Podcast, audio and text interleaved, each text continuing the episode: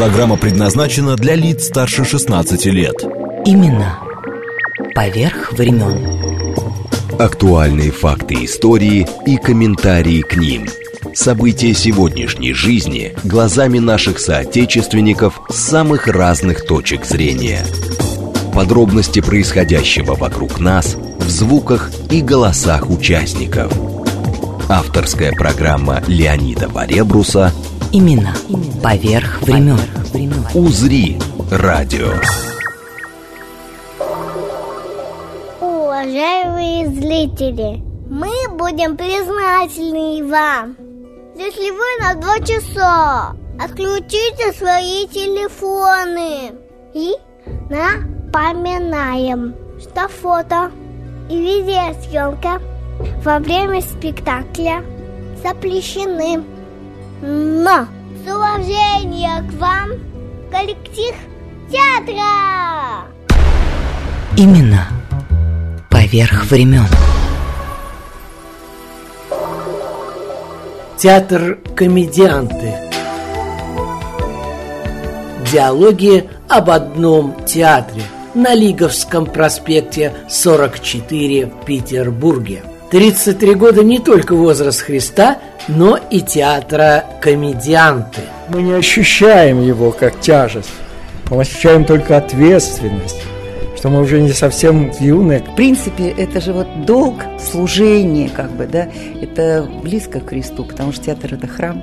Так что вы правильно эту историю начали, а Михаил Александрович продолжит. У нами уже есть своя история, которая должна развиваться, а не заканчиваться, дай нам Бог Поэтому мы все время в процессе поиска, дерзаний, сомнений, побед, иногда немножко разочарований. Так что это возраст, который мы всем рекомендуем счастливо прожить. Какие разные все спектакли. Тут и Островский, и Тургенев, и Шукшин, и э, комедии. Господи, ну недаром комедианты. Вы знаете, комедианты – это не знак жанра комедии, это артисты. Так называлась профессия до появления актеров в России. Служить устраивались комедиантам с жалованием таким.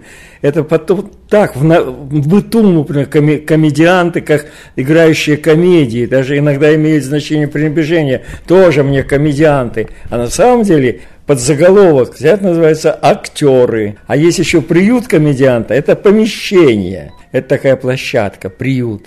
А мы комедианты. Как говорил Жук, написав нам песню на мотив э, «Звезды пленительного счастья», комедианта век недолог, мы все у времени сыны, мы только зеркало осколок, где наши дни отражены. Играем, и не страшны забвения травы нам, созидающим миры, ведь мы живем не ради славы, а ради радости игры. Классно, классно.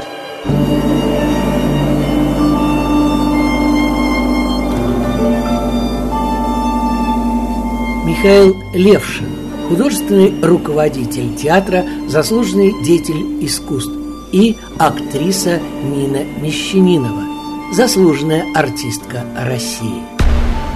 Именно поверх времен.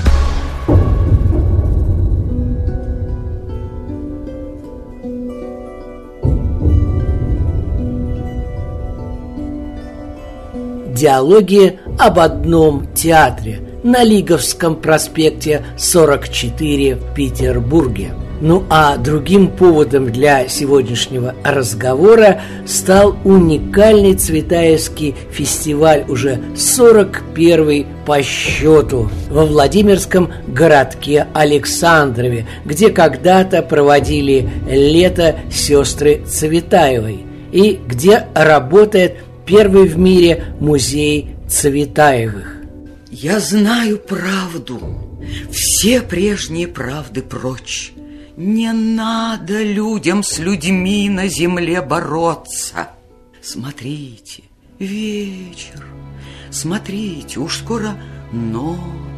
О чем? Поэты, любовники, полководцы. Уж ветер стелется, уже трава в росе. Уж скоро звездное в небе застынет вьюга, И под землею скоро уснем мы все, Кто на земле не давали уснуть друг другу. Народная артистка России Антонина Кузнецова. Марина Цветаева сидит за столом, один локоть в блюде с клубникой, пожалуйста. Клубнику вижу, так и хочется укусить. Вот, вот, не дадим. Второй локоть на рукописях. И вот мы находимся сейчас в этом месте.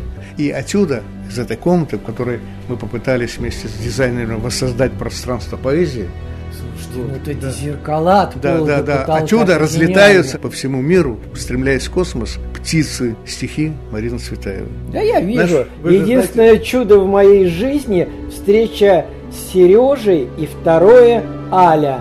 Эрго – единственное чудо моей жизни – мое замужество. Это Кругликовый силуэт.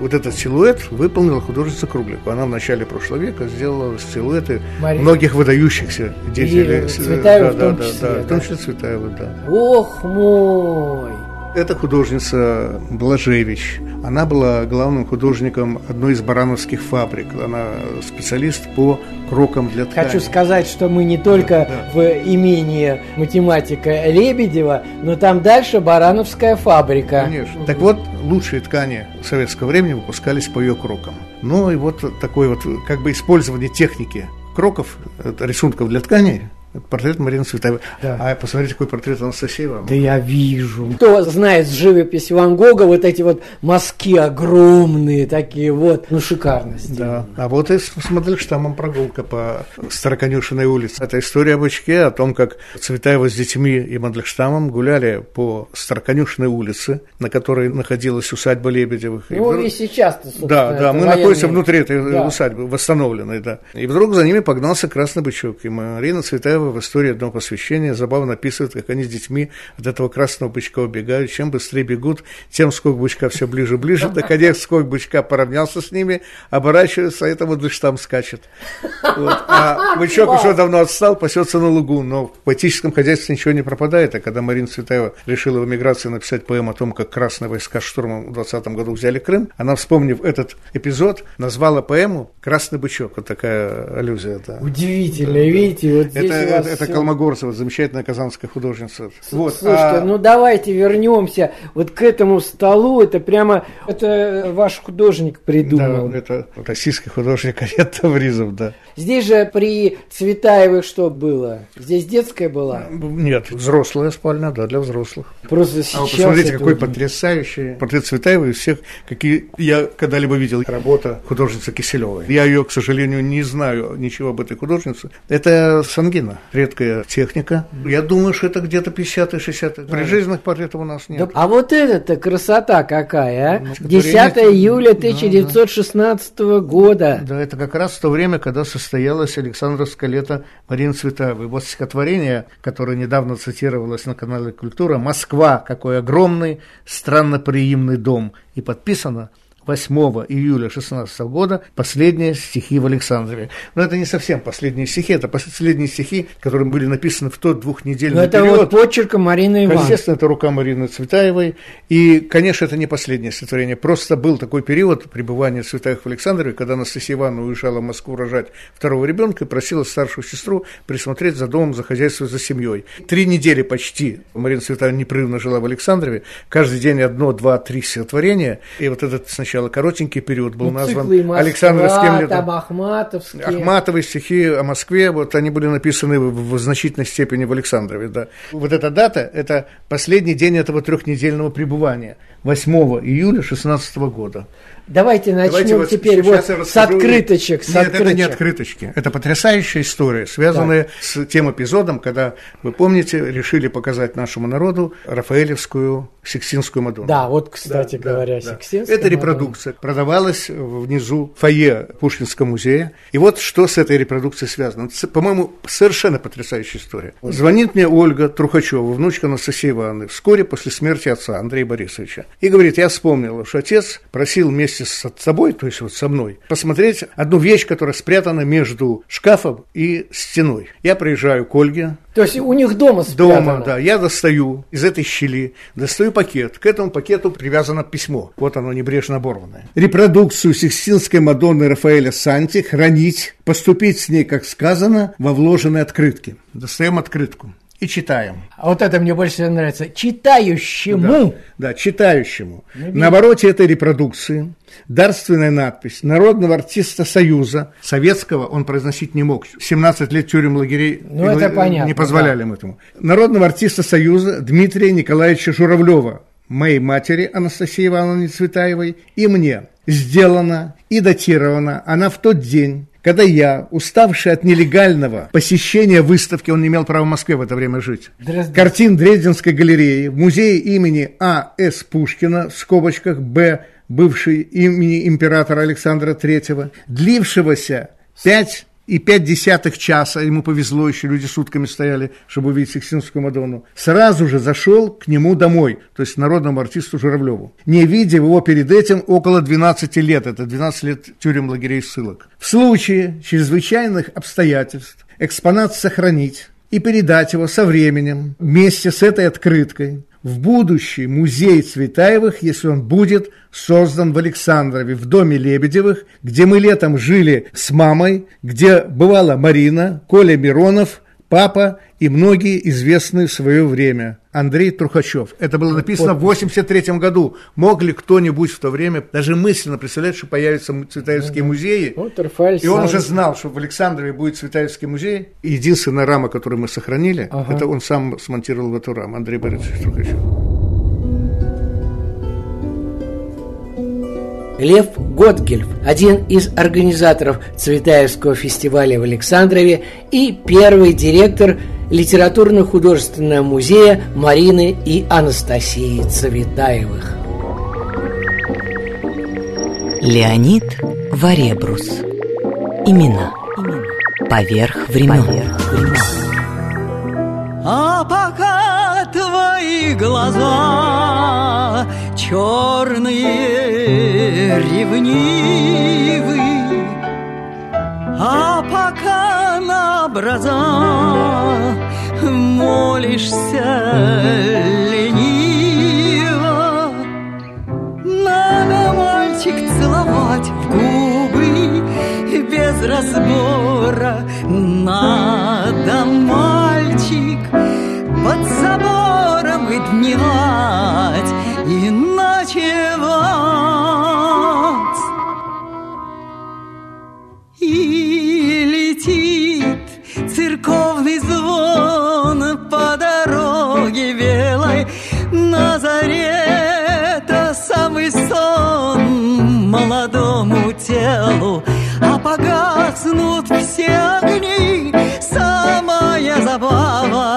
не то пройдут без славы черные ночи, белые дни.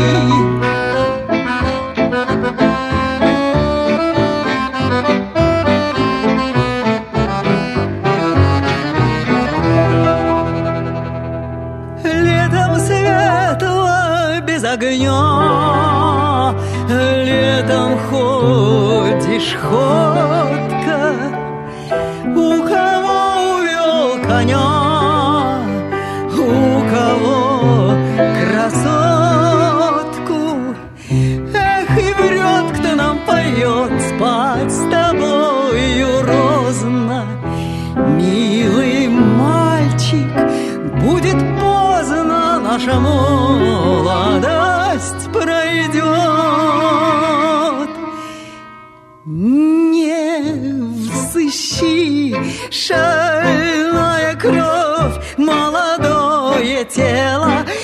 я про бедную любовь спела, как сумела, а когда под образа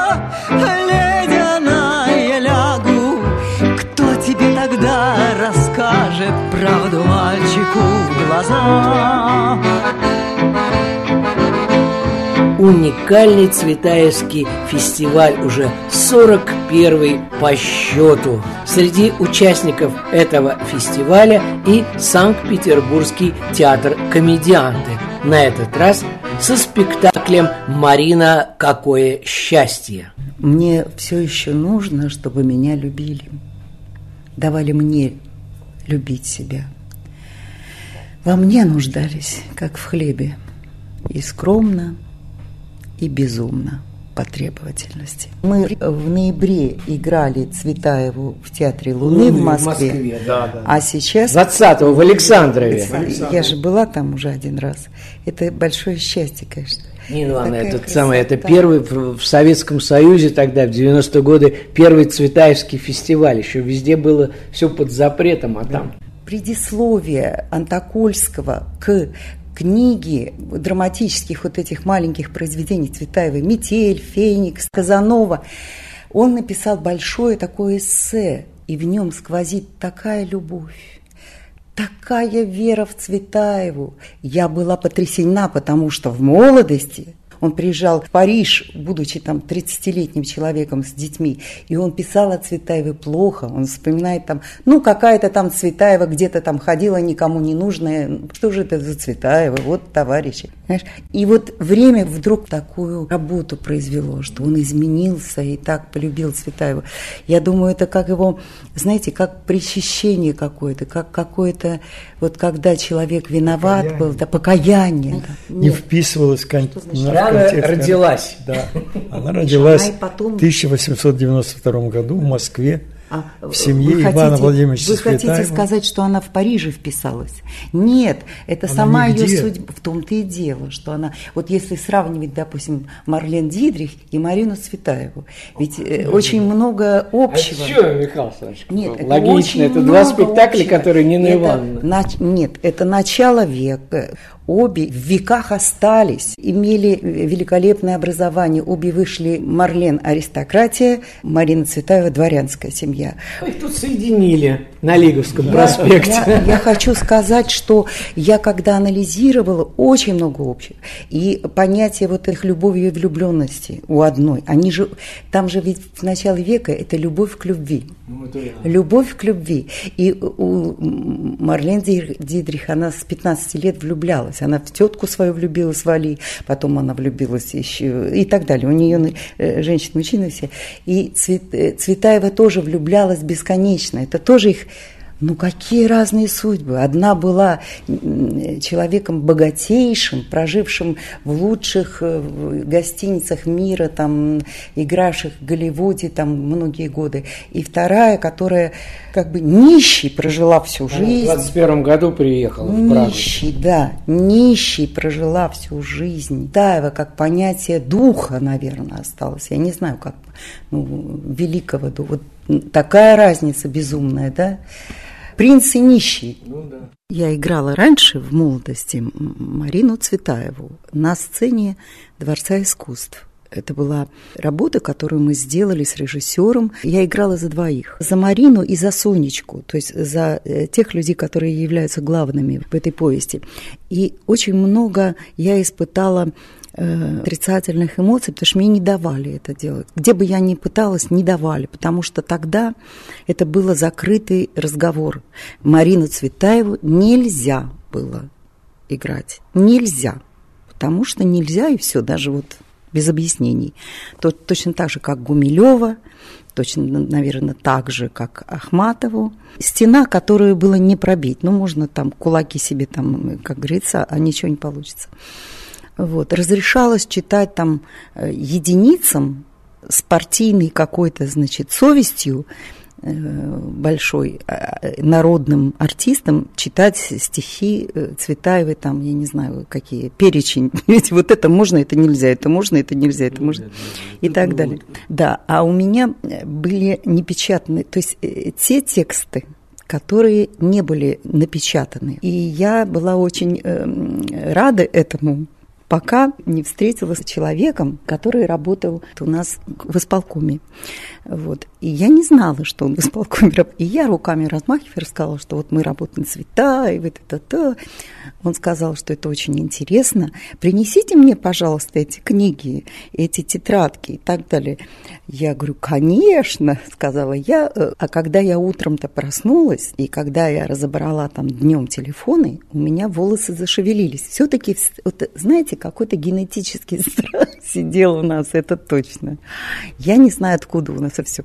Короче, я, поняв, куда меня принесут ноги, ноги, я собрала свои все эти тетрадки, пошла к своему другу, который работал на телевидении и делал сказки. За сказкой э, программа называлась «Сляска за сляской». У него была фамилия Сляски. Я принесла ему эти все книжки, и он сказал, я говорю, знаешь, что ли, ты мне должен отдать это, потому что это мое, мне надо, чтобы ты потом мне отдал. Я просто боюсь, что мне мало ли что. Вот, он очень смеялся, забрал у меня и написал мне расписку, э, значит, четверостишие, что он робкой Нине там, я одну фразу забыла, робкой Нине, та-та-та-та, тида, я отдам та-та-та-та-та-та-та. Короче, пришла я на эту прекрасную площадь, вы знаете какую, с полком, да, открываются двери, у него такая широкая радостная улыбка, что я сейчас все вот принесла и все прочее. А я тоже э, на чистом сливочном масле э, меня обмануть, поэтому я принесла ему все, что было опубликовано. В такой сеточке, знаете, я ему выложила эту сеточку, у него сразу улыбка ушла с лица, Понятно. и он не стал говорить о том, что...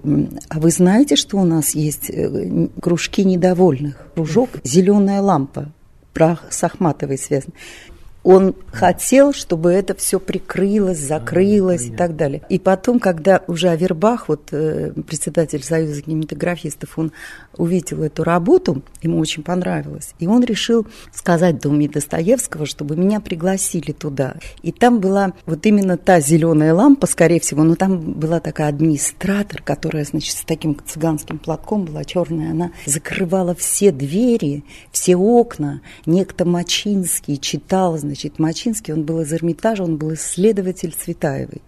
Он читал высоким таким голосом, он читал, значит, про э, лекцию про э, встречи Рильки, Цветаев, Пастернак. А она ходила по дверям, все время проверяла, все, уже все, заканчивайте, хватит. А народ прямо как глоток свободы для них Марина Цветаева тогда была.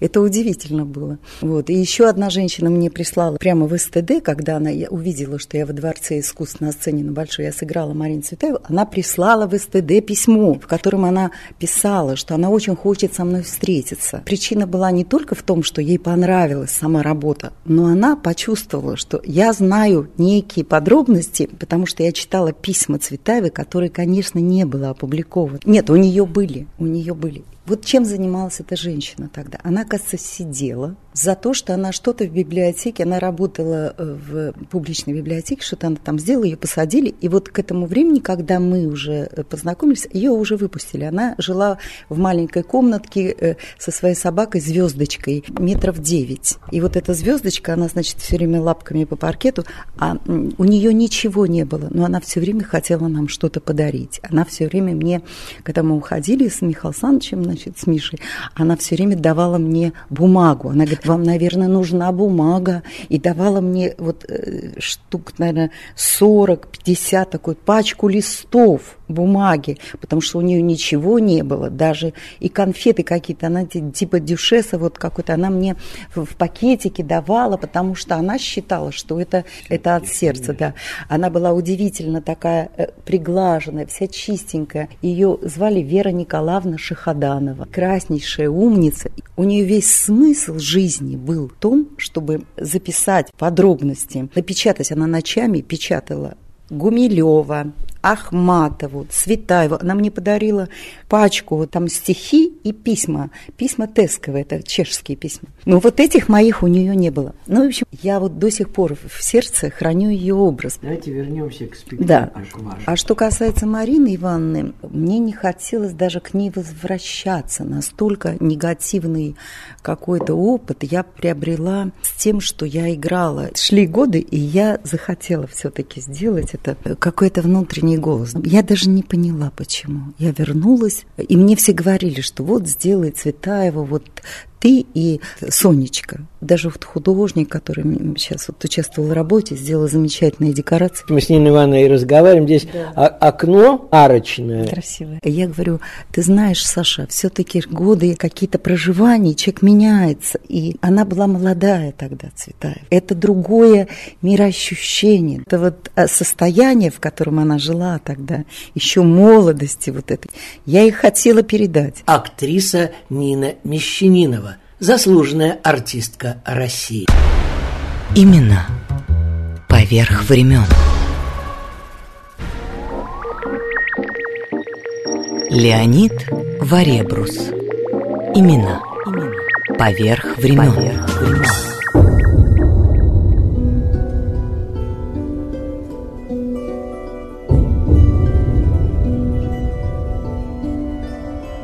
Диалоги об одном театре на Лиговском проспекте 44 в Петербурге. Мы комедианты. Как говорил Жук, написав нам песню на мотив э, «Звезды пленительного счастья», комедианта век недолг, мы все у времени сыны, мы только зеркало осколок, где наши дни отражены.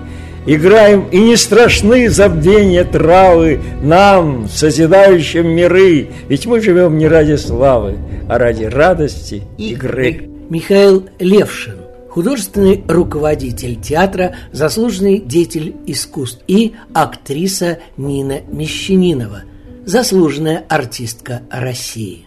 С уважением к вам, коллектив театра! Именно поверх времен. Чего все у вас началось-то 33 года назад? Появляться стали, знаете, Я такие актеры. хотела Да. театр. Нина Ивановна все время ждала, когда же появится театр наш, родной, собственный, извините за такое слово. Так вот, э, я вам знаете, как отвечу? Актерский курс я выпустил давно-давно, в 2000 году, и одна из этих выпускниц, которая у нас работала артисткой, слава богу, сейчас организовала театр драмы имени Ольги Бергольц при музее блокады. И когда она это организовала, почему-то я это подумал, что мне было не миновать организовать театр. То куда же мне было деться? Это настолько... 33 года 33 назад. года назад. Мы, на самом деле, мы сделали спектакль. Время тебя догнало. Время Да. догнало тебя. Девушки сейчас все открывают. Вечно молодой. Да. стараюсь. Мы сделали спектакль, э, еще, конечно, так реально не говорили. Мы поняли, что можно зарабатывать. Мы же артисты, режиссеры. Страсти по-итальянски сделали спектакль из э, коротких пьес Эдуарда Филиппа и поехали в Вильнюс. И обнаружили, что это очень хорошо принимается. 89 год, и мы приехали в Литву, заключали договор, назывался «Молодежный центр Ленинского района». Первый наш опыт. Наша «Чайка» – это «Страсти по-итальянски». Он до сих пор в репертуаре. 33 года, представляете? Это Михаил Александрович конек. Он чувствует комедию, он умеет ее ставить. Она идет изнутри где-то. Вот юмор идет изнутри. Может сделать воздух юмора создать вокруг. Именно потому, что актер так это чувствует. Вот он такой, и он идет от актера. Это какая-то данность. Это, это очень немногие могут вот делать. И каждый спектакль, вы знаете, вот я сейчас вспоминаю, это детектив с приключениями. Это всегда какие-то неожиданные события. Любой, вот сейчас взять репертуар. Вот первый спектакль был в июне «Полианна». Это повесть Эленор Портер, американка. Проблема одна. Все время просят его ставить. Семейный просмотр. Вечером можно прийти с детьми, а днем можно прийти с родителями. Мы в Москву возили его. Короче, мы с Полиной, моей дочкой и Ниной Ивановной, поехали в Египет. Единственный случай. Погреться в феврале. И она мне в телефоне, как полагается, говорит, посмотри, я стал там читать Полианну. Я прочитал и сказал, что это все очень мило, слащаво, и, и что-то буркнул такое не очень серьезно. Но где-то все время сидело, знаете, вот такой вот, сейчас тоже у меня кое-что засело, слава богу, с помощью Нины, честно скажу. Вот, и каждый раз какой-то странный, неожиданный сваливается. Что не говорит, Да. засела. Да. Э, Понимаете, любой возьми, молитва поминальная, приходит артист из театра «Балтийский дом» и говорит, у меня есть в Израиле спонсоры, давайте поставим поминальную молитву. Но чтобы я играл главную роль. Я говорю, ну что делать, я не могу отказываться, я прочитал. Я когда-то видел в Ленкоме московском. Да, это спектакль, где играл Евгений Павлович Леонов. В 1915 году Шолом Алейхам написал завещание. На моей могиле пусть мой единственный оставшийся сын, а также мои зятья, если пожелают, читают по мне поминальную молитву. Если читать молитву у них не будет особого желания, либо время не позволит, либо это будет против их религиозных убеждений, то они могут ограничиться тем, что будут собираться вместе с моими дочерьми, внуками, просто добрыми друзьями и будут читать это мое завещание, а также выберут какой-нибудь рассказ из моих самых веселых рассказов и прочитают вслух на любом понятном им языке. И пусть мое имя будет помянуто лучше со смехом, нежели вообще не помянуто. Москва, Ленком, 21 апреля 2013 года.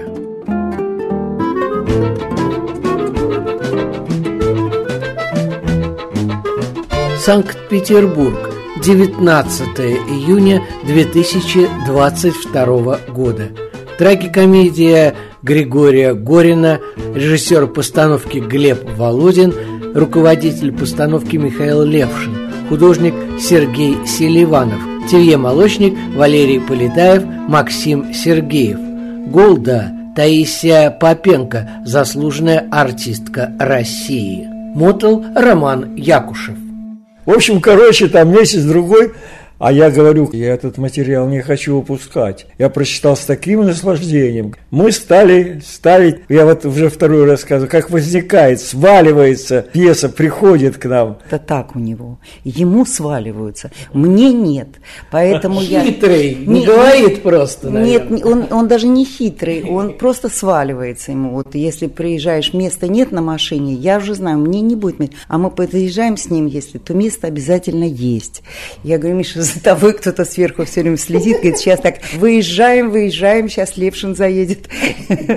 Так что у него вот есть это, как с Муму у него было тоже, он не знал, что ставить там. Пришел. Сколько, кстати, Михаил Александрович, сколько у вас Муму шло? Потому что я помню, упад, упадываешь 4 часа. Поставил Фельштинский Муму у нас в 2010 году. Как эта идея пришла? В юности, как участник самодеятельности, выходил на сцену, и показывал пантомиму. Я их придумывал, одевал костюм а-ля Марсель Марсо и с огромным наслаждением что-то из себя изображал. Тянул канат, там ел воображаемые овощи. Сижу и пришел молодой режиссер с какой-то другой идеей. И я ему так спрашиваю, вдруг, слушай, хочу поставить какое-то действие такое, знаешь, пантомиму. Он совершенно такой, Муму, Тургенев. Герасим не разговаривает. Вот Муму, так, да? Муму только лает. Принесли и на блюдечке дали. Да. Муму, Тургенев, пожалуйста, бери. Ну вот, мы объездили очень много стран с Муму. Счастливое время. Норвегия, Турция, Германия, Швеция. Бельгия. И везде огромный успех. Спектакль, где ни, никто ничего не говорит. Все объясняются жестами, звуками и поют русские фольклорные песни. А на проекции картины русских художников про крестьян. Как будто это коммерческая история, а это было абсолютно не коммерческая. Я рассказываю, что это была история очень востребованная за границей, потому что не нужно было перевода. А сейчас мы выпустили недавно премьеру «Фантазии Фаряти». Знаете, у нас этот репертуар весь состоит из классики э, русской, Тургенев, Островский, Гоголь и так далее. И в то же время у нас есть спектакль по Шукшину, по Вампилову, и вот сейчас пьеса Аллы Соколовой, и фильм был когда-то «Фантазии Порятьева». Просто это произведение, это продолжение в высоком смысле слова русского психологического классического репертуара.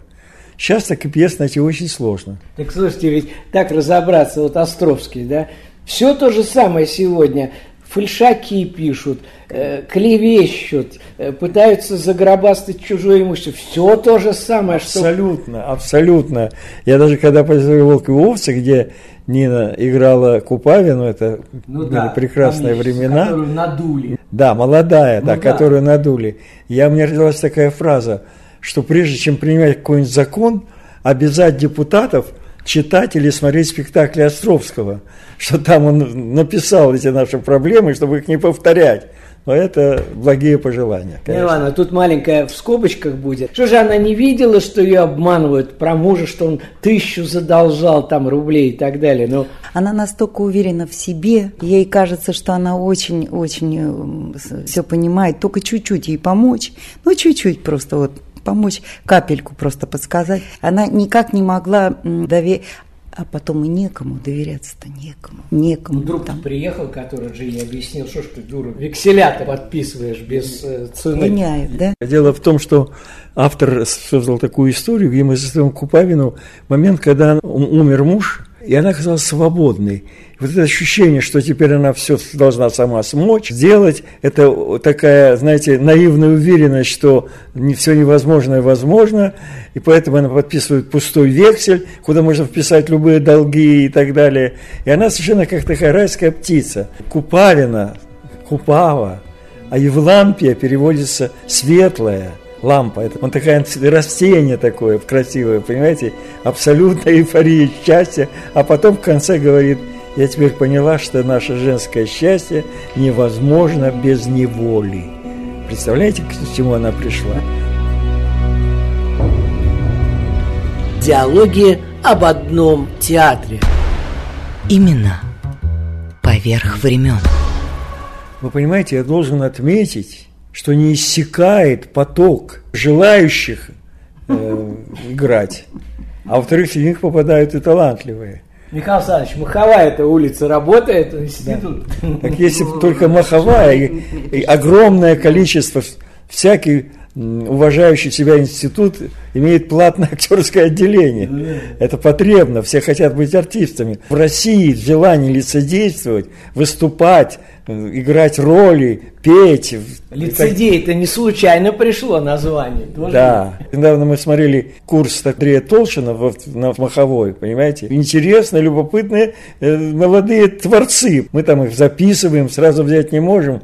Надо, чтобы места были. Но есть договорная система. Каждый понедельник идет просмотр как на работе. Каждый понедельник Саныч смотрит новых артистов, которые показываются в театрах. Это происходит зимой, это происходит весной, это происходит осенью. И Дай бог, чтобы летом только не было. Чтобы отдохнуть от этого. Короче говоря, вот такая Россия страна артистов. Но я ставил спектакль в Польше. Они тоже лицедеи. Они любят театр. Правительство Польши дает деньги на театр. Или, может, сейчас об этом не вовремя говорит. Я с ними с удовольствием работал, с этими поляками. Я ставил Островского, с Юлией Сачонцев. И там главный герой Подхалюзин, фамилия. Они изменили фамилию, у них там называется Подлискин. И там есть монолог у героя, и молодой артист Яцек, похожий на мастера спорта по гимнастике. Молодой, тренированный такой, который приходит заранее делает какие-то позы йоги, которая никак не влияет на качество Хорошо, что не из лесгов-то. Да, ну, в общем, короче говоря, и мы с нашим художником Олегом Молчановым сделали, придумали огромный стол. Во всю сцену был стол. Удобно было в том, что если поставить бутылку водки с этой стороны, не надо его обходить, он был вертящийся. Его крутанули, и водка приехала к тому, что э, кто стоит напротив за этим большим столом.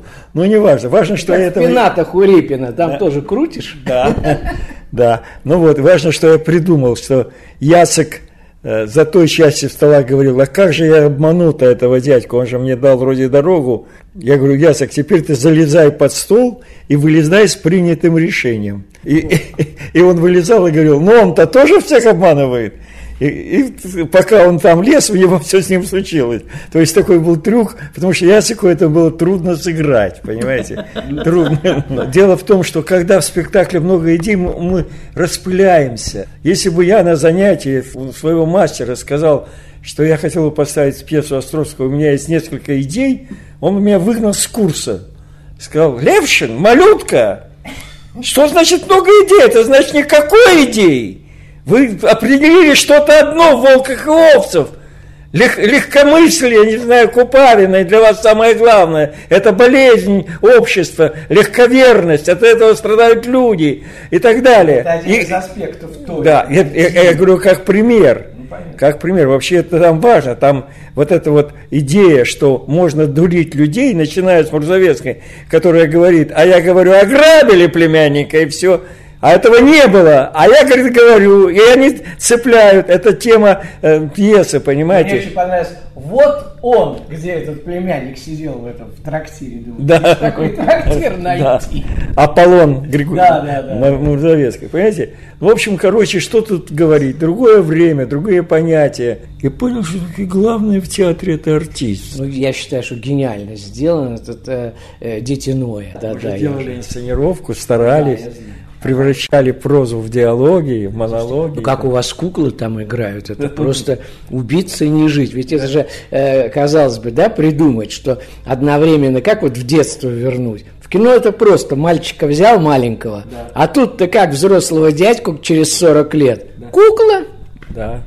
Это, кстати, Андрей, Андрей предложил, честно все Андрей, художник Андрей Никитинский, был художником спектакля. Ну, он... он куклами занимается. Он...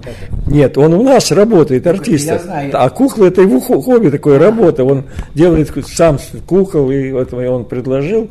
И вот так это проросла эта идея. Вот «Дети Ноя», конечно, для нас важный спектакль. Сейчас в контексте нашего времени звучит особенно остро – ну, нам вся... Не боялись ведь, смотрите, э, он еврейских детей, э, католический священник, да. прятал. Да. Это же было? Так, не конечно. Надо такого дневника Анны Франк. Я когда прочитал, это опять, вот как рождается Нина Ивановна Ух. в Гатчине, в магазине книжном, говорит, ну ты Шмидта-то вообще знаешь? Я говорю, Оскар и розовая дама. И все, стыдно. Это трилогия. Нет, я ему сказала, хватит смотреть, там, копаться интернетом, телевизор, ну-ка, читать, вот, вот книги, все, пошли. Я, значит, зашла туда и увидела все, драматургию. С женами надо аккуратнее. Шмидта, да. Я говорю, ты что читал Шмидта? Он говорит, вот это, это. Я говорю, на, вот еще тебе. Тут 10 пьес, все. Дала ему. Он там прочитал, нашел Ноя да. и стал ставить. И у меня было первое ощущение, Настолько мне этот материал показался интересным, важным, художественным, что я решил, что это где-то ставят. Не может быть. Мы открыли интернет и нашли, что в Рыбинске была создана инсценировка, какой-то артист, но он безвременно ушел из жизни, и она не осуществлена. И так, по-моему, нигде больше Ноя нет. А было первое ощущение, что сейчас такой материал кто-то схватит. Быстрее ставь, ну, Михаил Александрович. ты загорелся так. Да. Это ты, у тебя душа откликнулась. Нет, ну да. когда смотришь спектакль, да, да, я видел, да, я имею там прямо чувствуется все. Да. Вот так появились дети Ноя в Гатчине. Вот. А ты мне ничего с подачи, Нет. все я с подачи. Я напомню тебе, я женитьбу тебе подал, и, Нет, и, и волки и овцы, ну вот, классика это великое, насколько нужно осознавать, это какой нам на России досталось наследие такое. И вот мы точно в этой сфере, мы пытаемся сохранить культурное наследие. И наши дальнейшие всякие планы с этим связаны. Из ближайшей театральной афиши Нины Мещаниновой спектакль «Марлен, рожденная для любви», Авторы Михаил Левшин, Нина Мещанинова, Борислава Шарова. Именно поверх времен. Из концертной программы «Марлен Дитрих», переданной Первым каналом шведского телевидения. Я спою несколько песен из своего фильма, говорит актриса, и некоторых моих пластинок, на которых выйдет «Жизнь в розовом свете».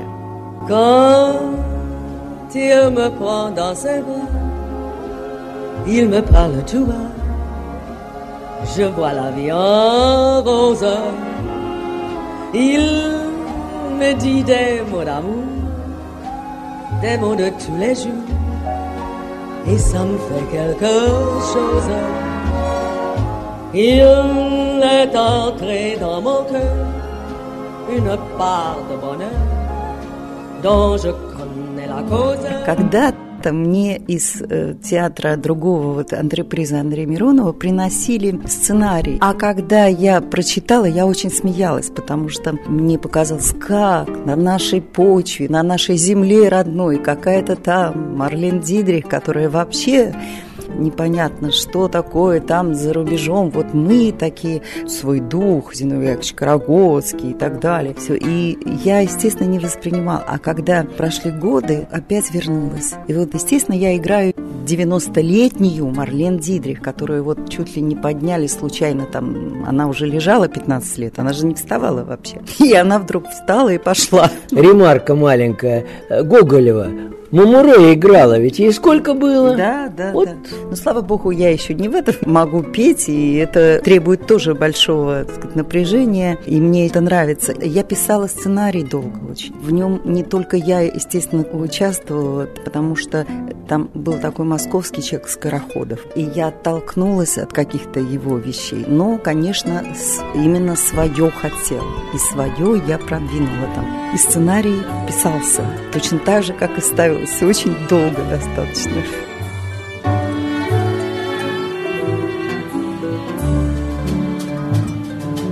Beide Kasane vor dem großen Tor stehen deine Laterne und stehen sie noch davor.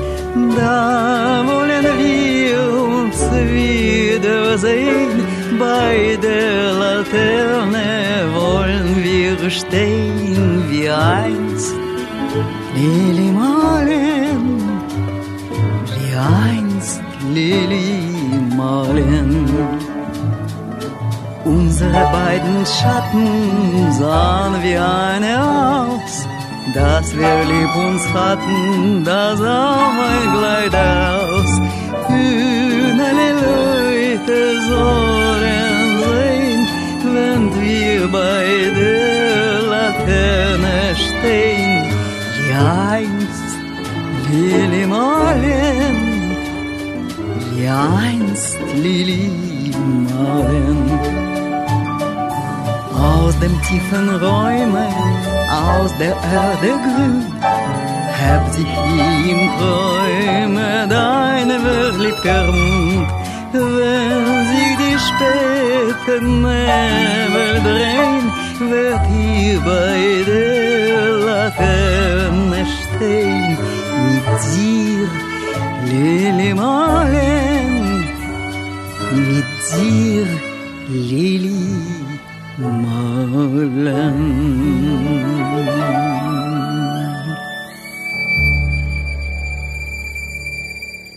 Мы разве знаем, что такое Марлен Дидрих? У нас другой менталитет, мы другие.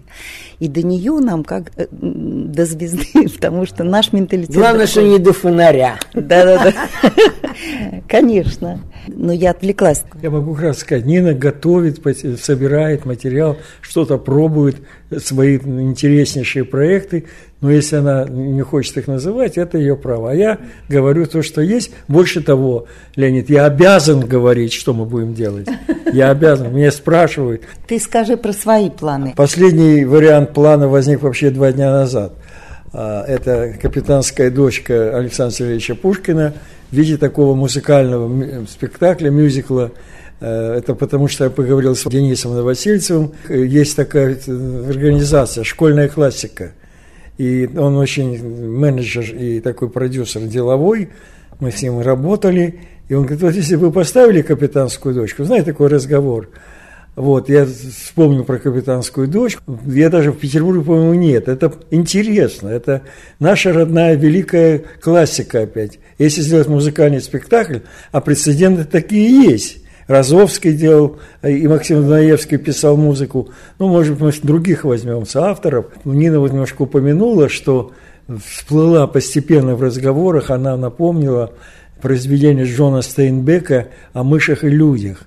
Э, к тому же я когда-то, очень много лет назад, в театральном институте на курсе режиссерском Георгия Александровича участвовал в спектакле о мышах и людях, как курсовой спектакль курса режиссеров, где роль главную играл сын Георгия Александровича Сандро, а вторую там пара главная такой э, Вальдес Линцавичус. Это был режиссерский курс. Меня в коридоре Сандро поймал, увидел, что я играю на губном аккордеоне, затащил на репетицию, папу, говорю, ну пусть он выйдет справа, вы можете сыграть. И я выходил. Вот, таким в Москву ездили, и это мне дорог материал вот по-особому как-то, э, мне кажется, у нас есть кому это сыграть. А еще у нас есть всякие эксперименты. Мы в прошлом году провели читки современных пьес. До этого времени я относился с большой осторожностью. Читки привлекли людей, собирались полные залы, они были без билетов, по интернету всех собрали, увидели новых молодых, разных, почитали. Одна пьеса проросла в спектакль, Марии Малухиной Барбет одевается. Вот, но честно скажу, нам не так просто с таким материалом. Настолько зритель нас ценит за то, что мы ставим высокую драматургию э, и эксперимент, он все равно полезен, он все равно нам интересен. Но он нам показывает, чтобы мы не теряли свое главное такое кредо – живая классика. Леонид Варебрус. Имена. Поверх времен. Поверх времен.